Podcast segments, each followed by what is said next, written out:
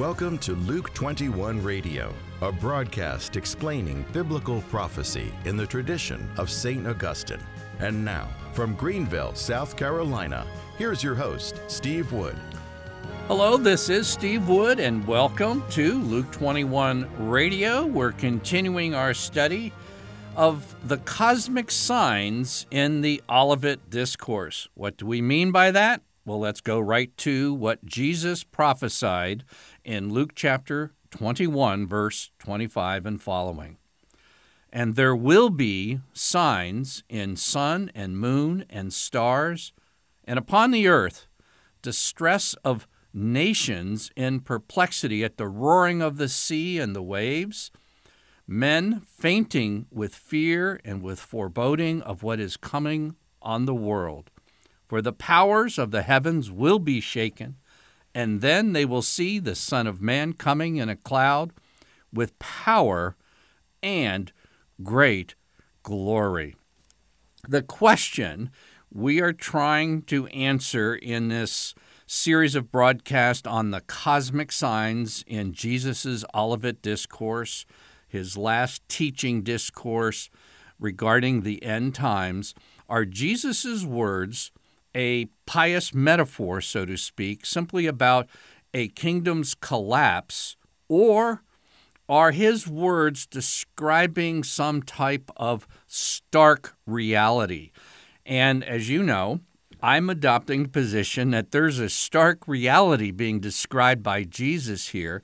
You need to know that what I am advocating is a minority position far as I know, the vast amount of interpreters, including Catholic interpreters, will tell you, no, this is metaphorical. This is a simply a um, very vivid description of a kingdom's collapse. And we all agree, both my minority position and those who say this is a basically pious metaphor, all agree that Jesus is using words from the Old Testament prophets, especially Isaiah. Again, need to ask the question could Isaiah be describing something of stark reality rather than simply metaphor? So, what I would like us to do today is visit Isaiah again. And again, listening carefully to Jesus' words in Luke 21 which, by the way, are also repeated, not exactly, but repeated in Matthew 24 and Mark 13. But I would like us to listen carefully to Isaiah 13, which we touched on last time, and Isaiah 24. And I'd like you, if you would, to focus on two things. One is fear. Again, Jesus said in Luke 21, Men fainting with fear and foreboding. And as I mentioned to you, the Greek is literally passing out, fainting, such stark terror. And I want you to look at this fear because metaphors of a kingdom's collapse, yes, it's very uh, earth shaking you might be. But I think what's being described, the type of fear here, goes beyond simply being shaken at your nation's or your kingdom's collapse. And then the second thing I want you to observe is that these prophecies, both from Jesus and Isaiah, apply to the entire earth. They're not describing something that happens to one particular nation or one particular kingdom, but the whole globe. So let's look at Isaiah chapter 13, starting with verse 6, and I want you to focus on first the terror that Jesus described in Luke 21 that's repeated right here in Isaiah 13. Wail, for the day of the Lord is near, as destruction from the Almighty, it will come. Therefore, all hands will be feeble and every man's heart will melt, and they will be dismayed. Pangs and agony will seize them. They will be in anguish like a woman in travail. They will look aghast at one another. Their faces will be aflame. This is stark terror. This is the terror that Jesus is also describing in Luke 21. Now, in Isaiah 13, we're going to go to verse 11 and notice he describes this is going to affect the entire earth, not the collapse of a particular kingdom. Here we go Isaiah 13 11. I will punish the world for its evil and the wicked for their iniquity.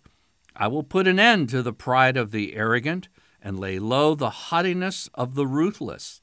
Therefore, I will make the heavens tremble, and the earth will be shaken out of its place at the wrath of the Lord of hosts in the day of his fierce anger. And again, I could be wrong. I'm a minority position. But I believe that what Jesus was describing in Luke 21, what Isaiah was prophesying in chapter 13, that the earth will literally be shaken out of its place. Now, if that doesn't happen, so much the better. I, I am not, uh, although I'm advocating this position, I'm not looking forward to that happening. Of course not. But I don't want people to be shaken because we're to actually lift up our heads and be looking for the coming of Christ with a faithful expectation rather than the people who think, uh, woe is me. Now, let's look at Isaiah 24. And this time, let's look for that second thing, not the terror, but let's look for the entire earth being affected. And Isaiah chapter 24 is one of those important chapters that has this prophetic language that Jesus is using in Luke 21. So let's go. Isaiah 24, verse 1 Behold, the Lord will lay waste the earth. First time. Make it desolate. So we're talking about the whole globe here, and he will twist its surface. That's what we call an earthquake exactly what was prophesied in Isaiah 13. Let's go to verse 3. The earth will be utterly laid waste and utterly despoiled, for the Lord has spoken his word. That's the second time the word the earth shall be laid waste. Not just a land, not just a nation, the whole globe. Isaiah 24 4, next verse. The earth mourns and withers. The world languishes and withers.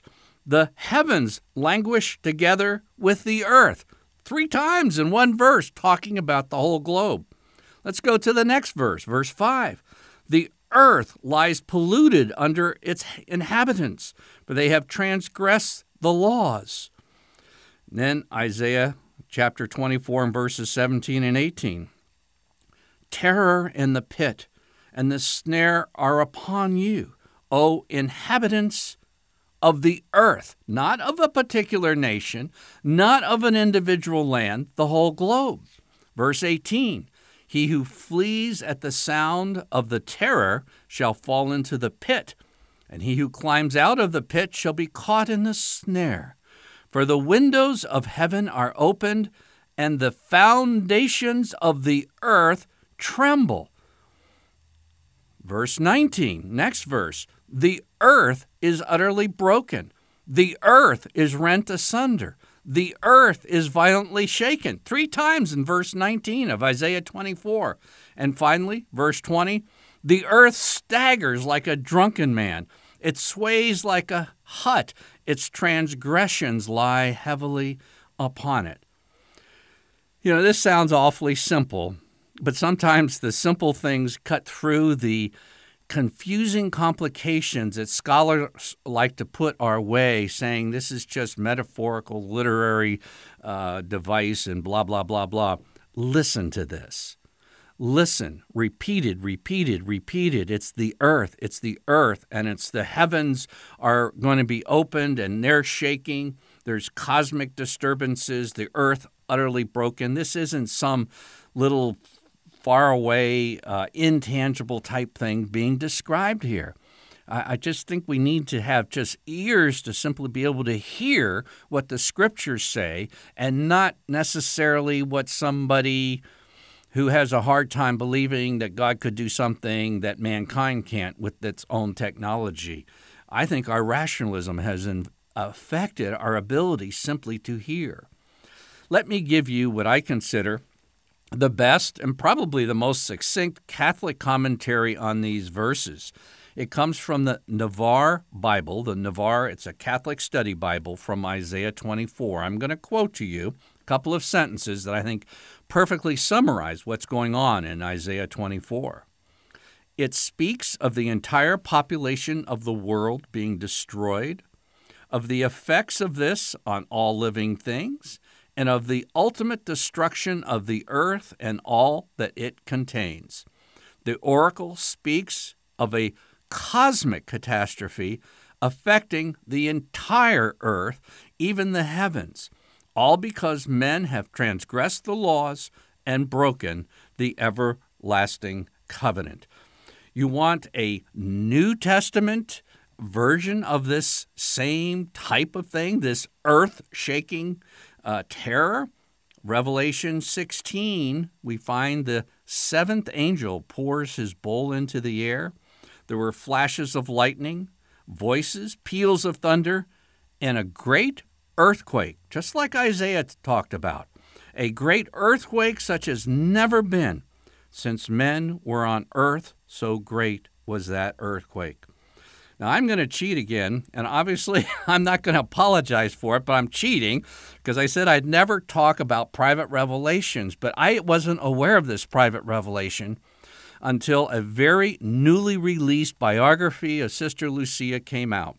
I have been studying Jesus' words in Luke 21, Mark 13, and Matthew 24, comparing them and reading what St. John said in Revelation 16, Revelation chapter 6, and then Isaiah 13, Isaiah 24, and allowing the reality of these verses to come through to my mind. Could these actually be something real, not just metaphorical. And then, gaboom, it's just within the last year, we have this newly published biography of a vision uh, that Sister Lucia had, a mystical experience, on January 23rd in 1944. And this is what she said. And listen to what she says, and remember what Jesus said, what Isaiah said, what St. John said. I saw and heard the point of the flame like lance which detaches, touches the axis of the earth, and it, that is the earth, shakes. Mountains, cities, towns, and villages with their inhabitants are buried. The sea, rivers, and clouds leave their bounds. They overflow, flood, and drag with them into a whirlpool houses and people in a number unable to be counted. It is the purification of the world from the sin it is immersed in. So, what am I trying to say? This minority position that I'm advocating? It's simply this Jesus, Isaiah, St. John in Revelation, and Sister Lucia all said what they meant and meant what they said. And that's what I'm attempting to say. So, what should be our outlook? It's not the stark, raving terror that's described in Luke, Isaiah, Revelation. No, Jesus said, Now, when these things begin to take place, look up, raise your heads, because your redemption is drawing near.